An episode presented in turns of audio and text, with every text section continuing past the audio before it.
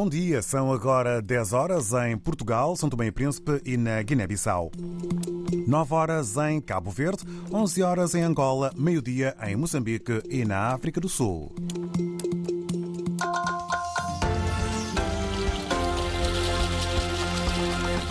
Vamos aos temas em evidência neste jornal. Novo balanço de mortos na faixa de Gaza, quase 30 mil. O número certo, é importante dizê-lo, é 29.954 pessoas. Hamas e Fatah juntos já amanhã para discutirem um governo de unidade. Fontes oficiais garantem que este encontro será amanhã em Moscovo. Moscovo, onde deverá realizar-se na próxima sexta-feira o funeral de Navalny. Em Moçambique, o grupo terrorista Estado Islâmico reivindica a autoria de 27 ataques em vilas cristãs no distrito de Chiure. Afirma que morreram 70 pessoas nos últimos dias. O presidente do Parlamento da Guiné-Bissau está preocupado e indignado com a detenção de um deputado do Madame G15. Toda a informação para conferirmos daqui a pouco com Paula Borges.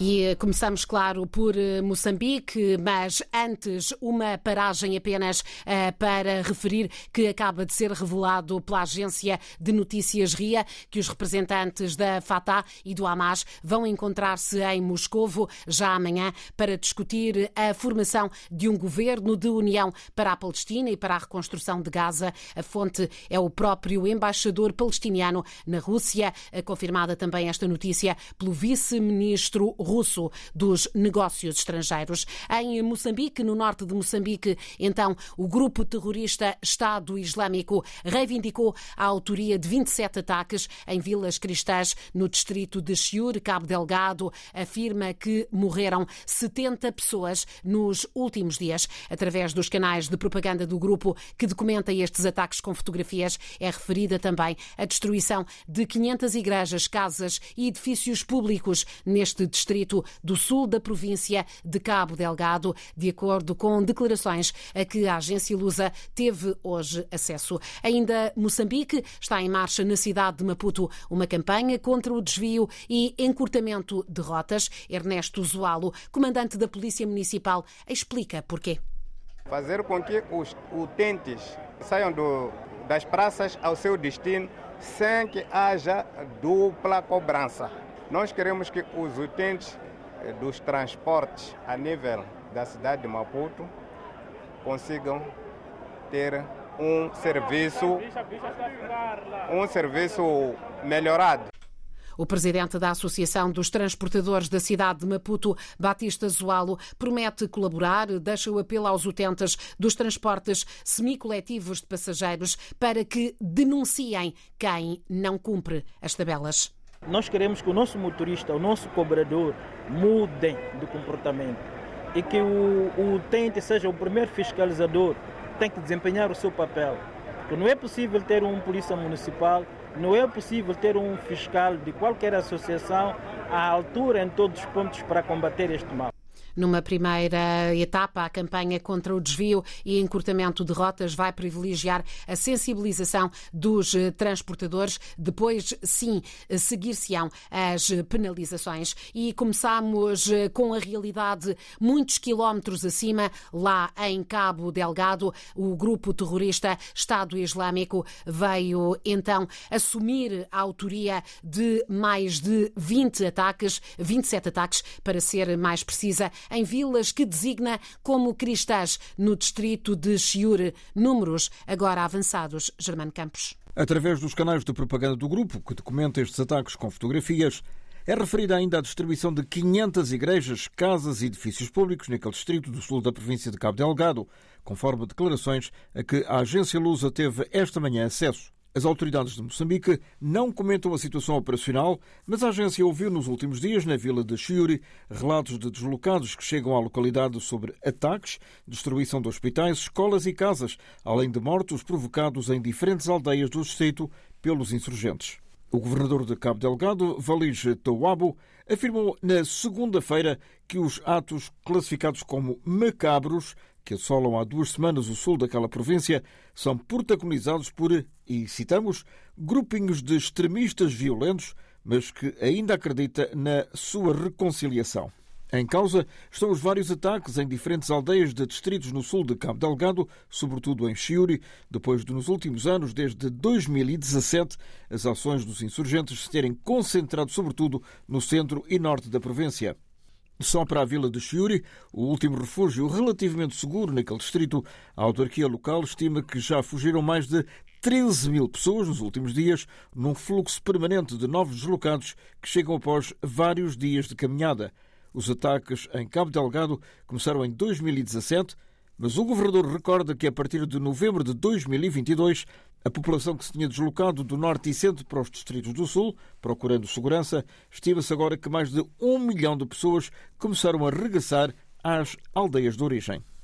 O último uh, relato do que se passa em Cabo Delgado, aqui na versão do próprio Estado Islâmico. Guiné-Bissau, a Assembleia Nacional Popular vem expressar profunda preocupação e indignação face às notícias que dão conta de que foi detido o deputado Bamba Banjai uh, por agentes do Ministério do Interior. Esta atuação das Forças da Ordem e Segurança, lê-se na nota assinada pelo Presidente do Parlamento, constitui uma detenção detenção arbitrária e em total desrespeito pela lei e pelo Estatuto do Deputado, demonstra, acrescenta Domingos Simões Pereira, profundo desprezo do regime instalado na Guiné-Bissau pelos mais elementares princípios de um Estado democrático de direito. Realça ainda o Presidente da Assembleia Nacional Popular que a imunidade dos deputados é uma prerrogativa de interesse público para que possam exercer em total liberdade o mandato popular conferido em eleições livres, justas e transparentes, pelo que só podem ser uh, demovidos ou só podem ser alterados em situações excepcionais previstas na lei, o que, acrescenta, manifestamente não é o caso. De acordo com o blog Ditadura do Consenso, tanto Bamba Banjai como o militante do Madame G15, Keba Said, conhecido como R. Kelly, saíram já em liberdade.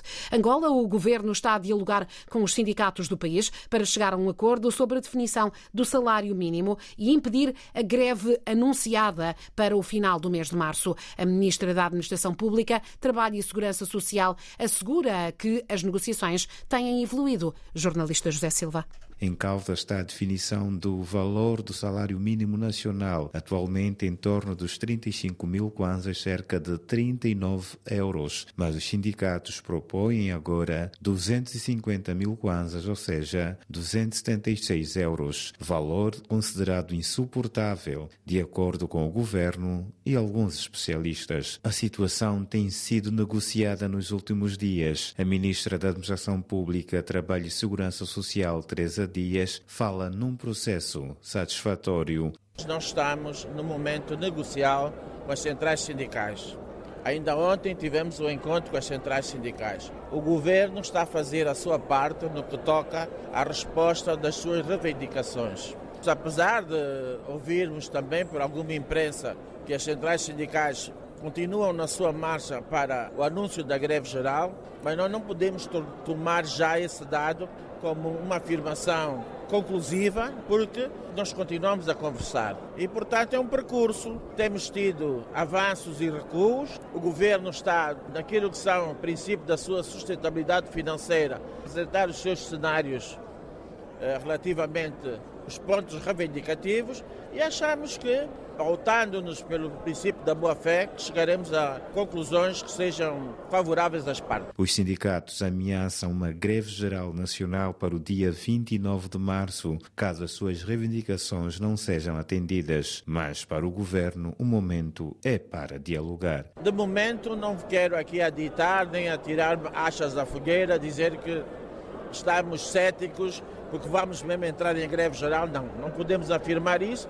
Estávamos sentados a negociar e o resultado das negociações a faremos, tal como as centrais sindicais, penso eu, o farão, depois esgotados os nossos resultados negociais. Ministra angolana da Administração Pública, Trabalho e Segurança Social, Teresa Dias, e as negociações com os sindicatos para impedir a greve geral nacional marcada para março. Reportagem de José Silva, correspondente da RDP África em Angola. O presidente da Associação de Turismo de Santiago considera que a escolha de Cabo Verde como destino internacional convidado desta edição, a edição 34 da Bolsa de Turismo de Lisboa, é uma forma de chamar a atenção dos grandes operadores do mundo para as potencialidades turísticas do país. Correspondente Carlos Santos. O empresário, que já foi embaixador de Cabo Verde em Lisboa, acredita que o país reúne todas as condições para ser um destino de excelência no Atlântico. Para isso, diz Eugênio Inocêncio, é preciso diversificar e qualificar a oferta,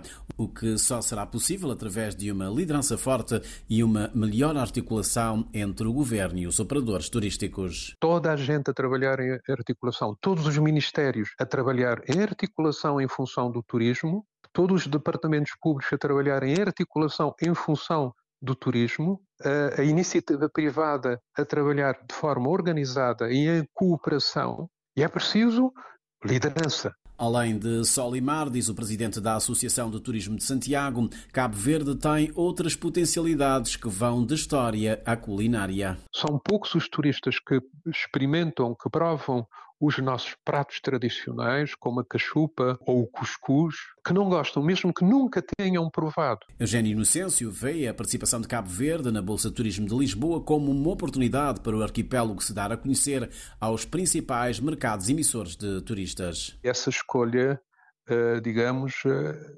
presenteia Cabo Verde ao fim e ao cabo e diz eh, aos operadores, ao mundo de uma forma geral, que vale a pena apostar em Cabo Verde. Cabo Verde tem como meta alcançar um milhão de turistas até o final do ano. Dados de 2023 indicam que o país recebeu cerca de 920 mil turistas. A BTL começa mais logo em Lisboa, Portugal. Portugal, onde se cumpre hoje o quarto dia de campanha para as eleições legislativas antecipadas. Os candidatos percorrem o país de les a les, incluindo Açores e Madeira, procuram sensibilizar e cativar os eleitores para as propostas com vista a esta ida às urnas, agendada para o próximo dia 10 de março. Na RDP África, ouvimos também o que os partidos e coligações apresentam através dos espaços do tempo de antena às 11h35, 15h35 e 21h35 e ao fim da tarde o espaço alargado com o jornal de campanha às 17h30. Mais logo, o Teatro Tivoli recebe um espetáculo com um duplo objetivo, festejar o 25 de Abril e celebrar as conquistas das mulheres com a Revolução dos Cravos. A mulher é uma arma, é o nome deste espetáculo que junta no mesmo palco cantoras como Ana Bacalhau, Cátia Guerreiro, Rita Red Shoes, um, Rita Red Shoes, assim é que é, Viviane ou Sofia Escobar. Sofia Escobar, que afirma que é um imenso privilégio. Sinto um peso de responsabilidade, de, que é cantar estas letras, cantar estas canções que têm um peso enorme na nossa história e que têm ainda hoje uh, imensa relevância. Um, é importante para mim, enquanto mulher, enquanto artista, enquanto mãe, inclusive, é poder continuar a transmitir estas mensagens de forma a que elas não sejam esquecidas. Eu vou cantar alguns temas bem conhecidos, como é o caso do, do Grândula, eh, as brumas do futuro também. E confesso que me tem dado um prazer muito especial interpretá-las, poder dar a minha voz a algo que, que nos diz tanto a todos e que é tão especial. Estas mulheres juntam-se para interpretarem músicas e textos de artistas de intervenção, ao mesmo tempo que serão projetados vídeos com imagens da época. Bem longe, em Maputo, a partir das 14h30, uma tarde inédita, vai eh, ser comemorado o mês da História Negra e também os 50 anos do hip hop. É um evento que vai destacar a importância da música para a coesão social e para a liberdade de expressão num debate sobre como o hip hop inspirou o envolvimento cívico.